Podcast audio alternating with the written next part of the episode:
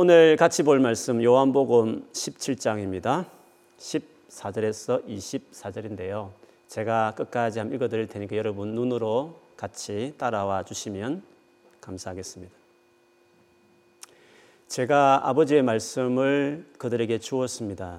제가 세상에 속하지 않은 것처럼 그들도 세상에 속하지 않았으므로 세상은 그들을 미워하였습니다. 제가 구하는 것은 아버지께서 그들을 세상에서 데려가 달라는 것이 아니라 악으로부터 지켜 주시라는 것입니다. 제가 세상에 속하지 않은 것처럼 그들도 세상에 속하지 않았습니다. 그들을 진리로 거룩하게 해 주십시오. 아버지의 말씀은 진리입니다. 아버지께서 저를 세상에 보내신 것 같이 저도 그들을 세상에 보냈습니다. 그들을 위해 내 자신을 거룩하게 하는 것은 그들도 진리 안에서 거룩해지도록 하기 위해서입니다. 저는 이 사람들을 위해서만 기도하는 것이 아니라 이 사람들이 전하는 말을 듣고 저를 믿는 사람들을 위해서도 기도합니다. 아버지, 아버지께서 제 안에 계시고 제가 아버지 안에 있는 것 같이 믿는 사람들이 다 하나가 되게 하여 주시고 그들도 우리 안에 있게 하셔서 아버지께서 저를 보내셨다는 것을 세상이 믿게 하여 주십시오. 우리가 하나인 것 같이 그들도 하나가 되게 하기 위해 아버지께서 제게 주신 영광을 이 사람들에게 주었습니다. 제가 그들 안에 있고 아버지께서 제 안에 계십니다. 부디 그들로 온전히 하나가 되게 해 주십시오. 그리하여 세상이 아버지께서 저를 보내신 것과 아버지께서 저를 사랑하신 것처럼 그들도 사랑하셨다는 것을 알게 해 주십시오. 아버지 제가 있는 곳에 아버지께서 제게 주신 이 사람들이 저와 함께 있게 하여 주시기를 원합니다. 아버지께서 세상이 창조되기 전에 저를 사랑하셔서 아버지께서 제게 주신 그 영광을 그들로 보게 해 주십시오. 아멘. 이 시간 자기 자신을 향해서 또 옆에 계신 가족이 있으면 가족을 향해서 우리 믿음을 선포하겠습니다. 하나님 우리 아버지가 되시니 걱정하지 맙시다. 걱정하지 맙시다. 아멘. 여러분 오늘 우리 교회 생일입니다. 1985년 지금부터 35년 전에 우리 문태주 목사님이시라고요. 그분이 일곱 명의 청년들과 성경 공부함으로 저희 교회가 시작이 됐습니다. 원래 저희 교회가 위치했던 것은 런던 남쪽 사우스 윈블던 근처 교회에서 빌려서 제가 예배를 드렸었는데 2006년도에 어, 지금 현재 저희가 예배하는 런던 시내 이 교회당을 또 다른 예배 처소로 저희가 삼아서 각각 두 군데서 예배를 드리고 있었습니다. 제가 와서 두 군데 다 그렇게 사람이 많지 않기도 하고 또 서로 하나 되기를 바래서 지금 현재 제가 예배드린 시내 쪽으로 이제 합쳤습니다. 어, 하나님께서 그동안 많은 신실한 분들 보내주시고 또 교회에 많은 은혜를 주셔서 여러분 또 보시고 또 듣고 했겠지만 많은 분들이 예수도 만나고 또 신앙을 새롭게 시작하고 또 주를 위해서 살겠다고 헌신하는 많은 일꾼들이 참 배출되었던 귀한 은혜를 우리 모두가 누려왔습니다. 저도 목사지만 제가 다 준비되어 한 것은 아니고 하면서 꿈 있는 교회 함께 하면서 또 여러분과 같이 하면서 하나님 저희 깨닫게 하시고 경험하게 하시고 배우게 하신 은혜도 참 많이 있었습니다. 저도 우리 꿈 있는 교회 덕분으로 더 성장하고 자라가는 목사가 되었다고 생각해요. 무엇보다도 어떻게 하여야 교회가 건강하게 자라갈 수 있을까? 무엇이 교회에 필요한가 하는 것들을 꿈 있는 교회 함께 하면서 참 많이 배웠던 시간이었던 것 같아요. 물론 교회마다 다 처한 사항들이 다 다르기 때문에 같이 비교할 수는 없지만 그렇지만 사람도 건강하게 되기 위해서 동일한 어떤 원리가 있듯이 교회라는 것도 살아있는 유기체 공동체로서 교회가 건강하게 자라기 위해서는 꼭 필요한 동일한 원리가 있거든요. 그것을 꿈 있는 교회 함께 하면서 참 많이 배우게 되었던 시간이었던 것 같아요. 그것이 새로운 건 아니고 사실은 교, 하나님 말씀이 성경에 있었던 것이었는데 진짜 그렇구나. 진짜 그렇게 해야 사람이 건강하게 자라가는구나 하는 것을 어, 깨닫는 시간이었습니다.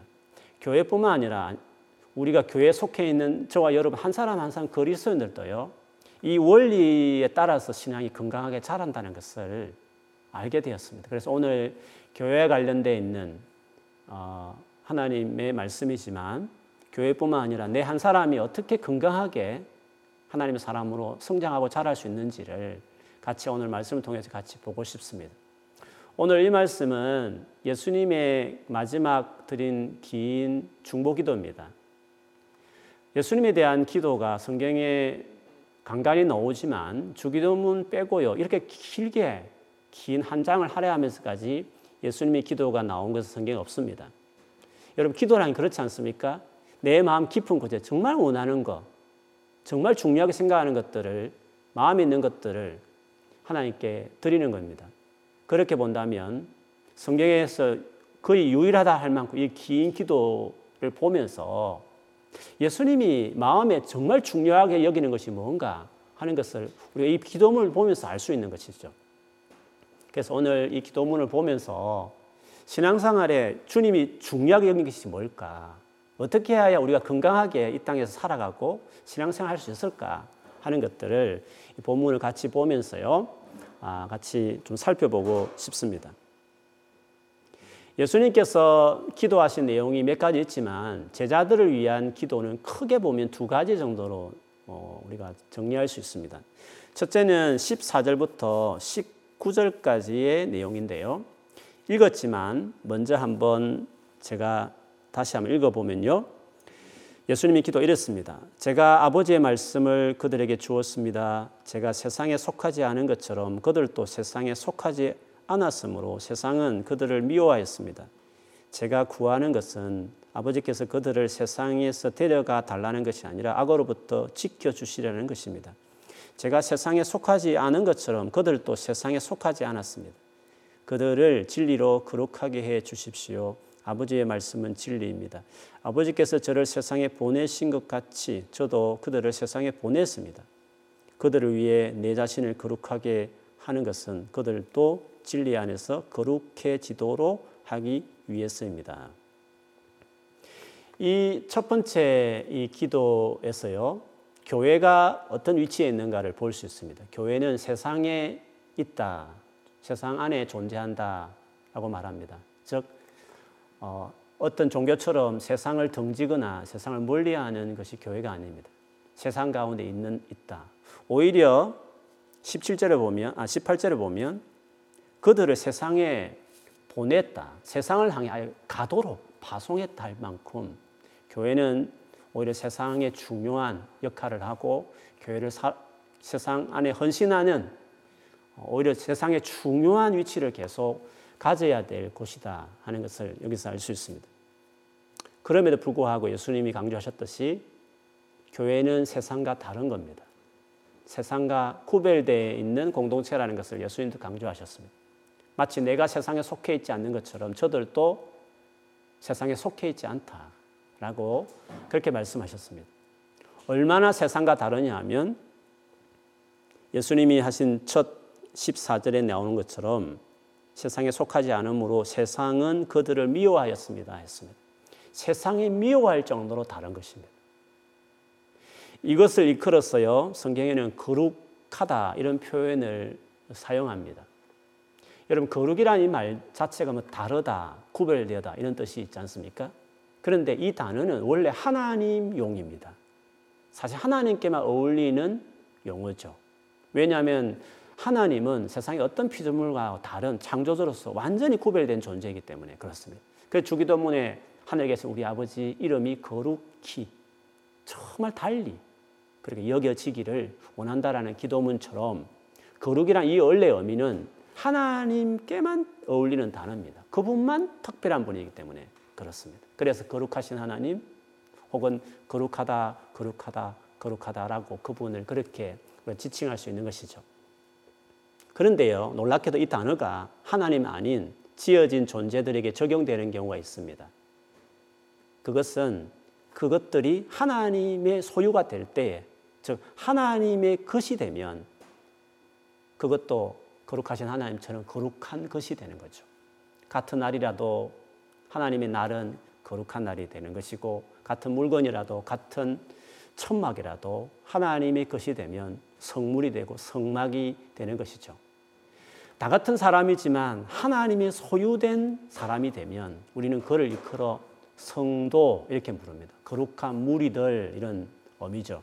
그래서 예수를 믿는 저와 여러분을 일컬어서 성경의 성도 이렇게 말할 때에는 거룩한 사람들 이런 의미가 있습니다. 그래서요, 우리를 일컬어서 너희는 이미 거룩해졌다라고 말할 수 있는 것입니다. 그렇지만 신분과 존재에 있어 소속에 있어서는 하나님의 것이니까 이미 그분의 것이니까 거룩한 존재가 되었지만 그냥 우리는 하나님처럼 아직도 어렵지 못하기 때문에 어쩌면 그 하나님 같은 구별된 특별히 차이 나는 그 성품과 인격으로 닮아가야 되겠죠. 그런 점에서 거룩해져 가는 것도 맞는 겁니다. 그래서 이런 용어가 성립되는 거죠. 이미 거룩해졌으니 거룩해져 가라. 과거적이면서도 미래적인 것이 어, 가능한 것입니다. 여러분, 우리가 거룩해진다는 의미가 무엇일까요? 그거는 깨끗해진다. 그리고 우리가 정말 죄에서 벗어나 어려운 하나님처럼 닮아간다. 이런 의미가 이제 거룩해져라고 하는 미래적인 앞으로 진행의 의미로서 담고 있는 의미라고 이야기할 수 있습니다. 우리가 이렇게 어렵게 되는 이유가 있습니다. 목적이 뭡니까? 하나님과의 관계성 때문에 하나님과 친밀하고 연합하기 위해서 우리가 거룩해지는 겁니다. 신부가 자기를 깨끗하게 단장하는 이유가 뭡니까? 신랑과의 관계를 위해서, 연합을 위해서 하는 것 아니겠습니까? 그래서 우리의 어려움, 우리가 깨끗하게 살고자 하는 것은 단순한 도덕주의자가 주장하는 것 다릅니다. 그리고 정의를 중요하게 생기는 사회 혁명가들하고 다른 겁니다. 우리는 관계 때문에 하는 겁니다. 그래서 거룩이란 단어는 따뜻한 단어입니다. 사랑하는 여인이 상대를 사랑하기 때문에 연합을 위해서 자기를 깨끗게 하는 일이니까 사랑이 중요한 엔진인 겁니다. 거룩과 사랑은 같이 가는 겁니다. 매정하거나 어, 피도 눈물도 없는 원칙주의자 같은 사람을 거룩이라고 말하지 않습니다. 거룩은 말할 수 없는 하나님을 향한 헌신하는 사랑하는 자들이 어, 그렇게 부르는 단어요, 열망하는 그 모습이라고 말할 수 있죠. 그래서요, 거룩의 시작은 예배로 시작하는 겁니다. 거룩은 하나님과의 관계를 중요하게 여기는 것이 갈망하는 일이기 때문에 거룩에 대한 제일 중요한 첫 시작은 예배적인 겁니다. 거룩의 끝은 뭘까요? 그리고의 끝은 그렇게 예배하는 하나님 같이 닮은 존재, 즉 하나님의 성품의 반영인 하나님 말씀대로 그대로 살아내는 철저하게 말씀대로 순종하는 사람이 되는 것이 거룩의 종착지입니다. 그래서 구원한 이스라엘 백성들을 위해서 주신 그 율법의 내용을 크게 보면 내용적으로 보면 두 개로 나누는 겁니다. 하나는 예배를 중심으로 한 성막과 관련돼 있는 계명들 있지 않습니까? 제사든지 성막의 구조든지 그리고 거기서 봉사하는 제사장과 레위인이든지 관련되어 있는 그런 점에서 율법의 제일 중요한 건 예배, 하나님의 관계를 위해서 중요한 그 그것이 첫 번째 중요한 계명의 내용이고요. 두 번째는요. 두 번째는 십계명을 중심으로 한 하나님의 백성답게 살아가는 계명들 이렇게 이야기할 수 있어요. 그렇게 보면 예배와 그리고 그 말씀을 철저히 순종하며 살아가는 계명 순종은 같이 연결되어 있는 것이라 말할 수 있죠. 그것을 가장 잘 담은 시편이 시편 15편이거든요. 거기 보면 예배자의 고백인데요. 예배자의 모습이 어떤지를 이렇게 설명을 합니다. 주님, 누가 주님의 장막에서 살 수 있겠습니까? 누가 주님의 거룩한 산에 머무를 수 있겠습니까? 예배의 장소에 누가 있겠냐는 거죠. 이렇게 말합니다.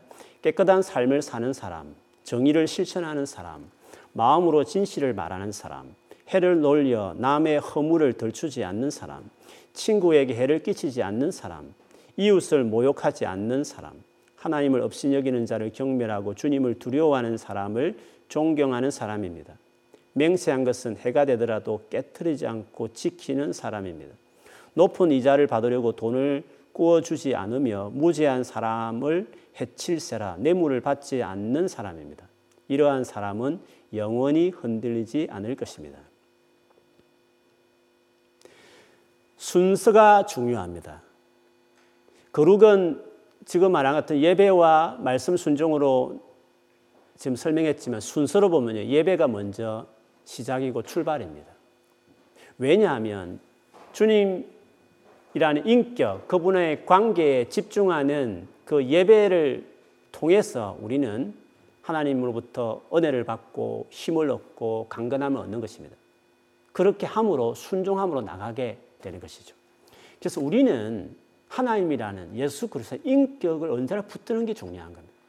처음에는 말씀대로 잘 살 수 없죠. 넘어지고 연약하고 실패하지만 계속 예배자로서 주님을 찾는 그 예배 자리를 계속 내가 포기하지 않고 또 내가 흔들리지 않고 지키기 시작하게 될 때에 우리는 거기서 주시는 은혜를 얻고 힘을 얻었어요. 말씀대로 살아내는 자가 되는 것입니다. 그래서 거룩의 출발은 예배이며 그리고 결국 그렇게 주님을 계속 찾는 예배자가 될 때 우리는 말씀대로 그대로 순종하는 살아내는 사람이 어, 되는 것입니다. 그래서 오늘 예수께서 말씀하시듯이 거룩을 이야기하면 결국에는 하나의 말씀대로 진리 말씀대로 지키는 사람이 될 것을 결국 이렇게 말씀하신 것이었습니다. 두 번째 예수님께서 기도하신 내용은요. 믿는 형제와 연합하는 것이었습니다. 20절부터 23절까지 내용인데요. 제가 이것 한번 다시 예수님의 기도 어, 읽어드릴 테니 한번 그런 의미로 한번 쭉 다시 한번 보십시오. 저는 이 사람들을 위해서만 기도하는 것이 아니라 이 사람들이 전하는 말을 듣고 저를 믿는 사람들을 위해서도 기도합니다. 아버지, 아버지께서 제 안에 계시고 제가 아버지 안에 있는 것 같이 믿는 사람들이 다 하나가 되게 하여 주시고 그들도 우리 안에 있게 하셨어. 아버지께서 저를 보내셨다는 것을 세상이 믿게 하여 주십시오. 우리가 하나인 것 같이 그들도 하나가 되게 하기 위해 아버지께서 제게 주신 영광을 이 사람들에게 주었습니다. 제가 그들 안에 있고 아버지께서 제 안에 계십니다. 부디 그들로 온전히 하나가 되게 해 주십시오. 그리하여 세상이 아버지께서 저를 보내신 것과 아버지께서 저를 사랑하신 것처럼 그들도 사랑하셨다는 것을 알게 해 주십시오. 우리가 하나인 것 같이, 즉 아버지 하나님과 아들 예수님이 하나인 것처럼 그 정도의 질적으로, 그 정도의 질적인 관계로 하나가 되게 해 주시기를 그렇게 기도하는 것이 그것이 두 번째 예수님의 기도셨습니다. 여러분 이것이 얼마나 중요한가, 성도와의 관계가 왜 하나 되는 것이 중요한가를 예수님이 기도 안에서 크게 두 가지로 설명하셨는데요. 첫 번째는 21절에 말하는 것처럼 우리가 하나 되어야 주님과 더 친밀해질 수 있다는 것을 이야기합니다. 21절에 보면 이렇죠. 아버지, 아버지께서 제 안에 계시고 제가 아버지 안에 있는 같이 믿는 사람들이 다 하나가 되게 하여 주시고 그 다음에 그들도 우리 안에 있게 하셔서 아버지께서 저를 보내셨다는 것을 세상에 믿게 하여 주십시오.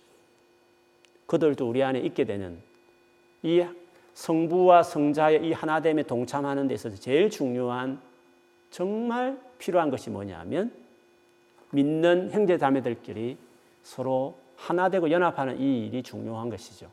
근데 이 요한복음을 기록한 이 예수님의 기도를 기록한 요한이 쓴 또 다른 서신이 요한 서신에 보면 이 부분은 아예 겉면으로 성도들에게 이야기를 해요. 요한일서 4장 12절에 보면 이렇습니다. 지금까지 하나님을 본 사람은 없습니다. 그러나 우리가 서로 사랑하면 우리가 서로 사랑하면 하나님 우리 가운데 계시고 또 하나님의 사랑이 우리 가운데서 완성된 것입니다. 우리가 서로 사랑할 때요. 주님 임재 안에 들어가고 그 사랑이 그 안에 부어지는 겁니다. 그래서 연합하는 것은 주님 관계를 정말 원하면서 사람은 괜찮아. 나는 사람 좀 관계는 멀리하고 주님과만 큐티할 거야. 그러면 주님 감, 주님 한 분만 파면 될 줄 알지만 주님은 나와 관계를 가까이 하려면 네가 지금 멀리한 사람을 가까이 해야 돼라고 말씀하시는 것입니다. 믿는 사람들끼리 하나를 힘쓰기 시작하면 놀랍게도 주님과 관계까지도 깊어지고 그 사랑까지 부어진다는 사실들을 예수님 기도 속에서 말씀하셨지만 요한은 아예 그거를 성도들에게 건면한 말씀을 가지고도 있습니다. 그리고 또 중요한 이유가 있습니다. 그거는 이렇게 할 때에 비로소 개인이든지 교회든지요 세상에 영향을 미치는 사람이 되는 겁니다. 세상에 영향을 미치는 이 일은 바로 이 일을 힘쓸 때에 우리 안에 그 영향력이 나타나게 된다고 이야기하는 것입니다. 오늘 이 기도 가운데요, 두 번째 이 기도 중에 공통적으로 말하는 것이 있습니다. 물론 이 전체가 세상을 계속 강조합니다. 근데 앞부분은 세상에 있지만 속해 있지 않다라는 구별의 의미가 있지만 두 번째 이 기도를 하신 다음에 주님이 하신 기도의 내용을 보면 21절에 보면 이렇게 하나 되게 하심으로 세상이 바로 하나님께서 예수님을 보내셨다는 것을 믿게 하여 주십시오라고 말했습니다. 우리가 이렇게 사랑에 힘쓰게 될 때 세상이 예수를 믿는 일들이 나타난다. 이렇게 이야기한 거죠. 23절에도요. 제가 그들 안에 있고 아버지께서 제 안에 계십니다. 부디 그들로 온전히 하나가 되게 해 주십시오. 그리하여 세상이 아버지께서 저를 보내신 것과 아버지께서 저를 사랑하신 것처럼 그들도 사랑하셨다는 것을 알게 해 주십시오. 세상이 예수를 알게 된다. 세상이 그 엄청난 주님의 사랑을 알게 된다는 것은 엄청난 미러클이 일어나는 걸 이야기하는 겁니다. 우리가 말하는 부흥이죠. 세상에서 예수를 믿게 하고 예수님의 이 통해 나타난 하나님의 사랑을 알게 하고 믿게 한다는 것은 내 삶 안에 엄청난 영향력이 나타나는 것을 이야기하는 것입니다. 그런데 그것이 어떻게 가능하다고요? 우리가 믿는 형제들과의 관계 안에 헌신할 때 아버지와 아들의 관계처럼 그렇게 하나 되기를 힘쓰기 시작할 때 바로 세상이 예수를 믿고 알게 되는 역사가 나타난다. 그렇게 이야기하는 것입니다. 가끔 결혼하고 부부가 된 다음에 내가 과연 부모님으로 내가 잘 할 수 있을까 걱정하는 부부들이 있고 결혼 전에도 청년들 가운데 그 내가 좋은 부부가 될 수 있을까라는 어떻게 하면 좋은 부부가 될, 될까라고 고민하는 청년들이 많이 있을 것입니다. 예를 들면 뭐 깨어진 가정에 자랐다거나 주변에 부모로서 여러 가지 힘들게 살아가는 사람들 보면 나도 과연 할 수 있을까 이런 걱정들을 하는 거죠. 근데 제가 부모로서 이렇게 자라오면서 살아오면서 확신 중에 하나는 가장 좋은 아버지가 되고 엄마가 될 수 있는 비결은요. 상대 배우자와 사랑하는 연합하는 거기 헌신하면 되는 겁니다. 무슨 말이냐면 관계에 헌신하면 부모로서의 사역을 하는 겁니다. 관계가 중요합니다. 부부 관계가 만일에 잘 안 되면 사역인 즉 자녀 양육이 안 되는 겁니다. 그래서 자녀 신경 안 써도 됩니다. 좋은 부부로 연합하기만 힘쓰면 그 엄마 아빠의 보면서 자녀들은 좋은 인격자가 형성되는 겁니다. 자녀 양육이 이루어지는 겁니다. 돈 많이 들여서 좋은 학교 보내는 게 좋은 양육이 아니라 인격과 삶의 이 가치를 심어주는 것은 관계를 만들어내는 것은 제일 중요한 그 집에 오너십을 지니고 있는 부부가 하나 되면 되는 겁니다. 그래서 관계 위에 사역이 이루어진 겁니다. 가정 안의 관계는 부부요, 사역은 아이를 낳고 키우는 겁니다. 그래서 정말 아내를 사랑하고 남편을 사랑하면 자녀는 그냥 자라는 겁니다. 그 우산 아래 자라는 겁니다. 그처럼 관계 안에 사역이 일어나는 겁니다. 오늘 주님께서 우리에게 말씀하신 것은 결국 하나님과 관계였고 거룩. 그렇지 않습니까? 하나님을 계속 찾는 예배. 거기서 얻은 은혜를 가지고 진짜 하나님 말씀대로 완전히 살아내는 순종하는 사람은 나가는 거. 그 관계에 어, 에너지를 충분히 얻어나면 이제는 하나님이 온전한 분이니까 관계에 별 어려움 없지만 사람은 얼마나 부족함이 많습니까? 하나님 관계 안에서 그 은혜를 받은 다음에 그것을 가지고 이제는 이웃을 사랑하는 특별히 멀리 가지 않고 믿는 행제, 행제를 사랑하고 연합하는 일에 헌신하는 겁니다. 그래서 순서가 이렇게 중요한 겁니다.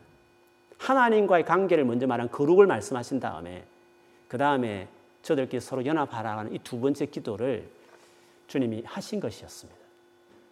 그 다음에 세상이 나오는 겁니다.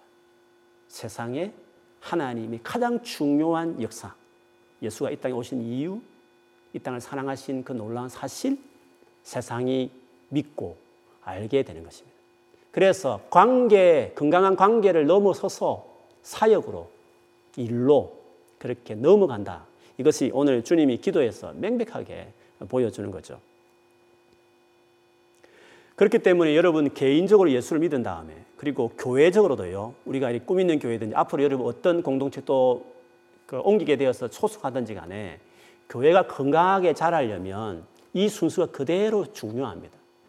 제가 14년을 보면서 이 두 가지가 잘 이루어지면서 교회가 같이 자라는 것을 어, 너무 많이 경험했습니다.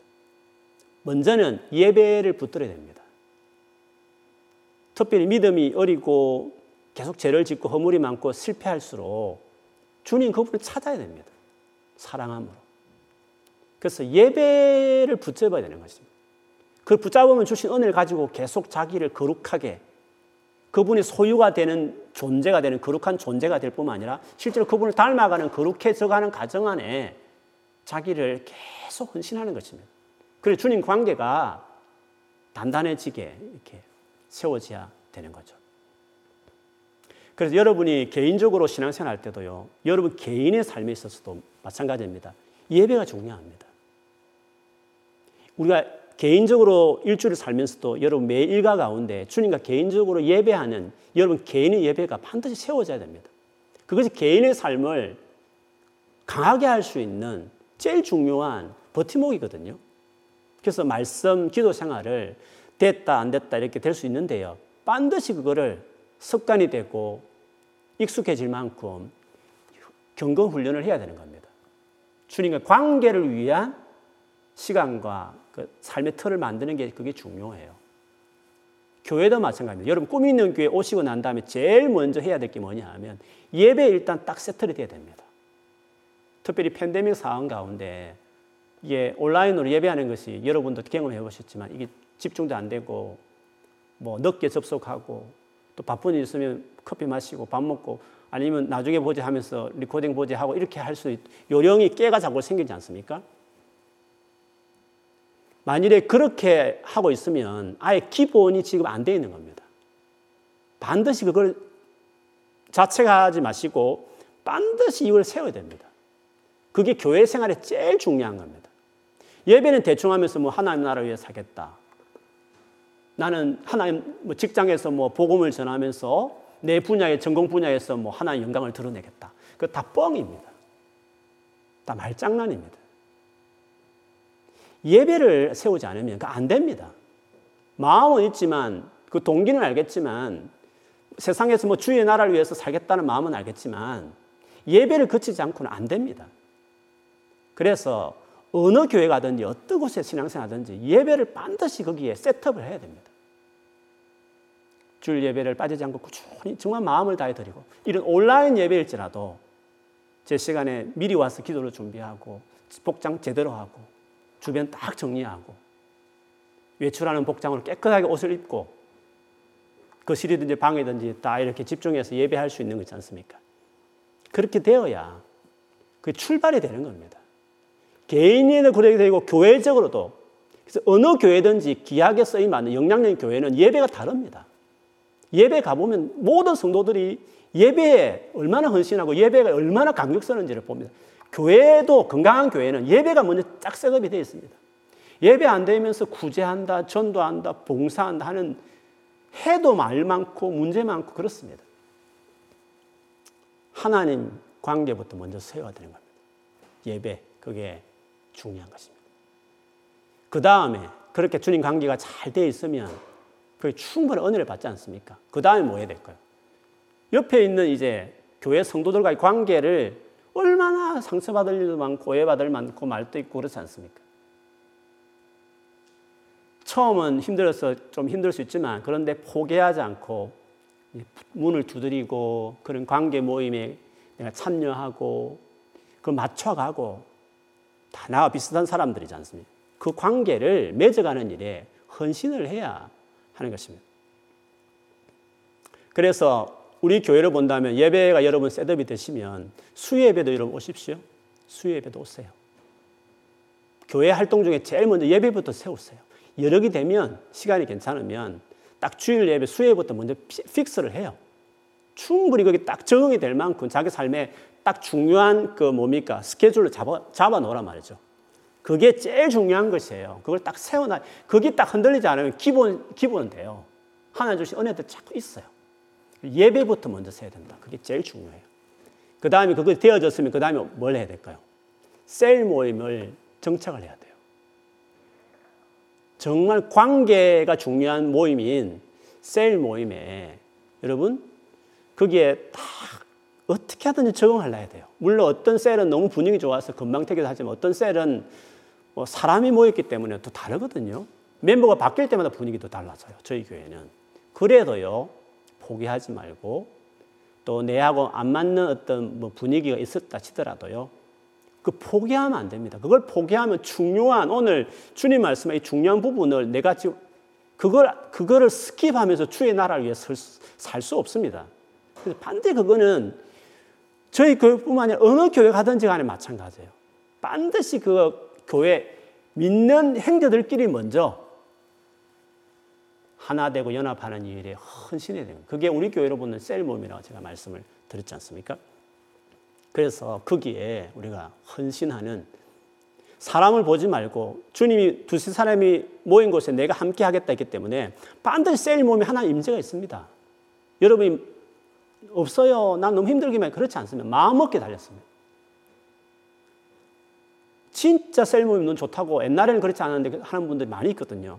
그거는 분위기도 달라진 것도 있을 수 있지만 내가 마음을 새롭게 하고 진짜 헌신하겠다. 내가 저 부족함을 채우겠다는 마음으로 그렇게 헌신하면 거기에서 뭔가 셀 몸에서 은혜를 얻어야 되는 겁니다. 풍성함을 경험해야 되는 것입니다. 그 두 가지가 이루어지기 시작하면 그 다음에 주님이 이제 하나님 관계, 사람을 사랑하는 이 훈련들이 잘 되어지면 그냥 주님이 영향력 있는 사람을 씁니다. 세상을 향하여 사역하는 사람으로 그를 그렇게 나아가도록 인도하신다는 거죠. 그렇기 때문에 저희 교회에서 여러분 신앙생활 할 때 어느 교회도 마찬가지지만 그거를 잘 기억해야 됩니다. 예배는 드리지 않으면서 셀 모임 간다. 안 됩니다. 순서가 잘못된 겁니다. 예배부터 먼저 가야 하는 겁니다. 예배가 set up이 안 된 것은 아예 기초가 안 된 겁니다. 온라인 예배 반드시 여러분 승리해야 됩니다. 이번 남은 몇 달 기간에 반드시 예배가 우리 삶에 들쑥날쑥하고 상황 따라 움직이고 이렇게 흔들거리면 안 됩니다. 어떤 경우에도 딱 예배 세야 됩니다. 예배를 세우고 다음에 셀로 가는 겁니다. 예배는 대충 하면서 셀 모임 간다는 사람을 의지하는 겁니다. 그 사람이 좋은 거거든요, 그냥. 내가 마음에 들고 나하고 친한 사람이 있으니 가는 거잖아요. 그러면 안 됩니다. 그 다음에 세일 모임도 안 돼 있으면 사역팀을 간다. 안 됩니다. 가장 중요한 예배와 그리고 관계가 되는 셀 모임에 정착하지 않는 상태에서 사역팀에 가 사역을 한다. 안 됩니다. 반드시 그 사역도 나중에는 감당이 안 됩니다. 왜냐하면 사역이라는 게 그렇습니다. 사역은 일이기 때문에 성실함을 요구해요. 그리고 어느 직능이기 때문에 잘 못하면 서로 뭡니까? 불평이 있어요. 꾸준하게 약속도 안 지킨다. 모임 시간 늦게 온다. 했다가 말다 한다. 뭔가 그것을 성실을 안 한다면 팀원끼리도 서로 말이 있고 그런 겁니다. 꾸준함이 필요한 겁니다. 서로 또 의견도 너무 다르지 않습니까? 그렇기 때문에 그냥 좋아서 그냥 하고 싶어서 갔지만 막상 하다 보면 시험 들 일이 반드시 사역에 있는 겁니다. 그런데 하나님 관계 셀 모임이 세트되어 있는 사람들은 그거 감당해냅니다. 탈진하지 않고 꾸준히 그 힘든 마음을 탁탁 치면서 꾸준하게 장기적으로 사역을 하는 겁니다. 근데 예배도 들수날수, 셀 모임도 붕 떠 있고, 그러면 사역을 한다. 좋을 때도 있지만 어떨 때는 시험 되는 겁니다. 고갈되는 거예요. 그래서 저는 예배와 셀 모임이 셋업 안 돼 있는 사람들은 사역팀 가지 않기를 바라요. 반드시 이거는 그를 위해서도 필요하고 그리고 사역팀 안에도 들어가서 힘들어하면 사역팀 전체도 힘들어지는 거예요. 그래서 반드시 두 가지를 거쳐서 우리 교회로 본다면 예배는 하나님 관계, 셀 모이면 믿는 형제 자매들 관계, 그것을 통해서 나아가는 사역이 교회 내 사역이 있다면 우리는 여러 가지 사역 팀들이라고 말할 수 있어요. 그래서 여러분 사역 팀장들도 잘 들어요. 팀원이 하겠다는 사람은 먼저 체크를 해야 돼요. 예배를 잘 드리는지, 세일 모임에 잘 가는지. 안 돼 있으면 아무리 팀원이 부족해도 그거부터 하고 와라. 그리고 지금 사역하고 있는 팀원들도 예배와 셀을 잘하고 있는지를 수시로 봐야 돼요. 그래 안 하면 나중에 반드시 고갈돼요. 그렇기 때문에 이 영적인 순서가 너무너무 필요한 거죠. 건강한 교회는 그렇게 가는 겁니다. 예배 열심히 드리고 성도 사랑하고 사역은 열매로 그 자체가 힘들거든요. 시험들 일 있지만 아무 불협화음 없이 하는 겁니다. 근데 예배도 들쑥날쑥하고 관계도 막 사랑하는 거 부족하면 사역팀 안에 들어가서 계속 어려운 겁니다. 서로 자꾸 힘들게 하는 사역에 짐이 되는 사람이 되는 것이에요. 절대로 그렇게 하시면 안 돼요. 이거는 주님이 우리에게 말씀하신 원리. 개인이고 듣고 교회도 여러분 교회를 딱 어디 가서 시작하는 개척교가 있으면 뭘 신경 써야 될까요? 예배를 바로 세워야 됩니다. 그 다음에 정말 서로 사랑하는 겁니다. 그것만 잘 되면 사역은 그냥 일어나는 겁니다. 열매가 되고 영향력이 나타나게 되는 것입니다. 세상에서 하나님 나라를 위해서 살아가는 것도 똑같습니다. 하나님과 개인적으로 예배하는 거, 교회에서 교회와의 관계가 튼튼하게 세워진 사람이 세상에서 하나님 나라를 위해 사는 겁니다. 한동대를 세운 김영길 총장은 주님의 관계, 오늘의 교회 관계가 헌신했기 때문에 세상에 나와서 그 학교를 세우는 겁니다. 그냥 혼자서 열심히 하면 세상에서 주의를 할 것 같죠? 아닙니다. 주님 관계 안에서 충분한 그 소통할 수 있는 정도의 신앙의 연륜이 있어야 되고, 그 다음에 교회 공동체의 적극적인 기도와 후원이 뒷받침되는 가운데 세상에 나가서 사역을 하는 겁니다. 그렇기 때문에 우리가 세상 가운데 영향을 미치기 위해서는 하나님 중심, 예배 중심, 그 다음에 교회 중심의 사람이 되어야 그 다음에 세상 가운데서 하나님 나라를 위해 살 수 있는 것입니다. 세상은 더 치열한 영적 전쟁터입니다. 교회 안에 사역 안에도 여러 가지 짐되고 이렇게 부담스러운 일들이 많은데 하물며 세상은 더 말할 것도 없습니다. 혼자서 나가서 사탄의 그 대군하고 싸운다고요. 총알에 맞고 칼에 쓰러집니다. 얼마 안 갑니다. 다 숨어버립니다. 그러나 교회 안에서 하나님을 열렬히 예배하는 예배에 셋업이 돼 있고 공동체 지연 있고 기도 후원이 있는 가운데 있으면 그가 직장 가도 학교에 가도 가정을 하나 일구어도요. 힘들고 어려운 여러 가지 영적 싸움이 있지만 감당해내고 이겨나가는 겁니다. 그것이 예수께서 오늘 보여주신 기도의 중요한 내용인 것입니다. 우리가 사역에 할 때에도요, 어떤 성도들은 사역을 해야 될 때가 있습니다. 여러분, 결혼을 했는데 가장이 돼가지고 경제를 책임이 안 짓고 집에서 그냥 누워 있으면 되겠습니까? 일해야 될 때가 있는 겁니다. 어떤 성도들은 한국에서 너무 많은 일을 맡았기 때문에 힘들어서 영국에 있을 동안에는 6개월 동안, 1년 동안에는 그냥 예배만 드리고 셀 모임도 아니에요. 예배만 드리겠다는 사람 됐어. 아니면 셀 모임까지 가기도 해요. 그런데 사역하지 않고 있으면 충전될 것 같죠. 진짜 탈진된 경우에는 필요해요.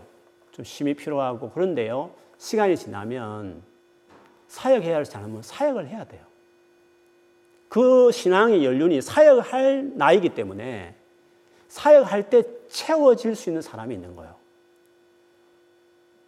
그렇기 때문에 주님이 계속 마음을 주시면 여러분 사역의 자리를 가야 돼요. 많은 일을 하란 말이 아니라 너는 그냥 앉아 있는 사람 그렇게 되는 영적 고갈돼 채워지지 않아 그냥 정체되는 거야.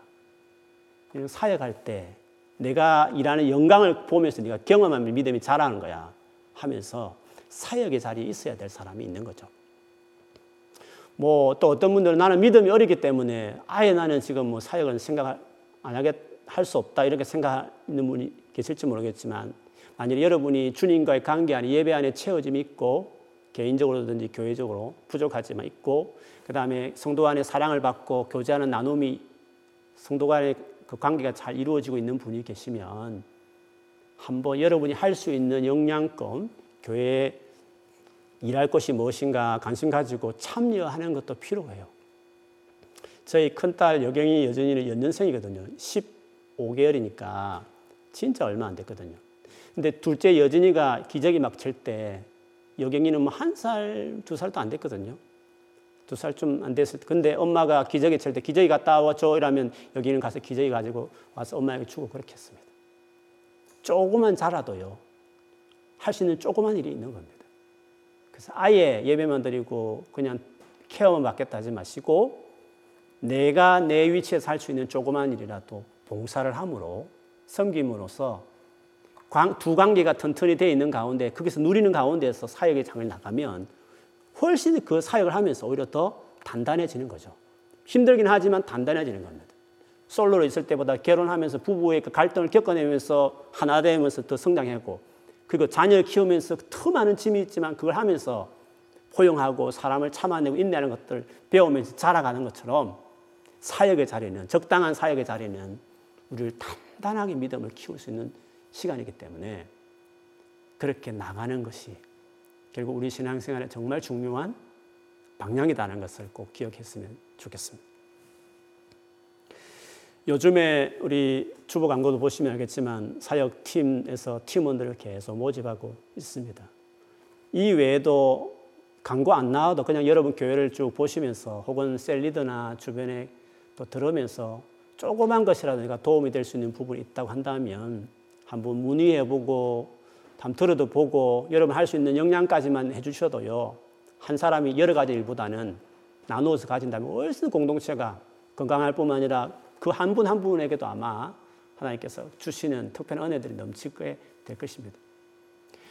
이 교회 창립 기념 주일을 맞은 이 주일에 여러분 안에 하나님 감동 주셔서 정말 같이 이제는 이 두 관계를 헌신하는 일에 다시 마음을 먹고 또 그런 가운데 사역 안에서도 조그만 것이라도 맡아서 같이 해 나가면 얼마나 보람된 창립 기념 주일일까 이런 생각을 하게 됩니다. 오늘 그런 은혜가 있기를 축복합니다. 우리 성도단의 많은 분들이 교회를 섬기고 같이 또 힘든 이 시기에 내가 조금이라도 협력해서 교회를 세워가겠다. 그렇게 하시면 우리 꿈 있는 교회 팬데믹 지나서 더 단단하게 지금도 세워지고 있지만 앞으로 또 런던 중심에서 큰 일을 감당하고 하나님 마음을 기쁘시게 하는 공동체로 더 나아가게 될 줄 믿습니다. 그렇게 축복하고 그동안 수고해 주신 한 분 한 분 감사하고 계속 좋은 공동체 세워가는 일에 헌신하는 저와 여러분 되기를 주의 이름으로 축원합니다. 아멘.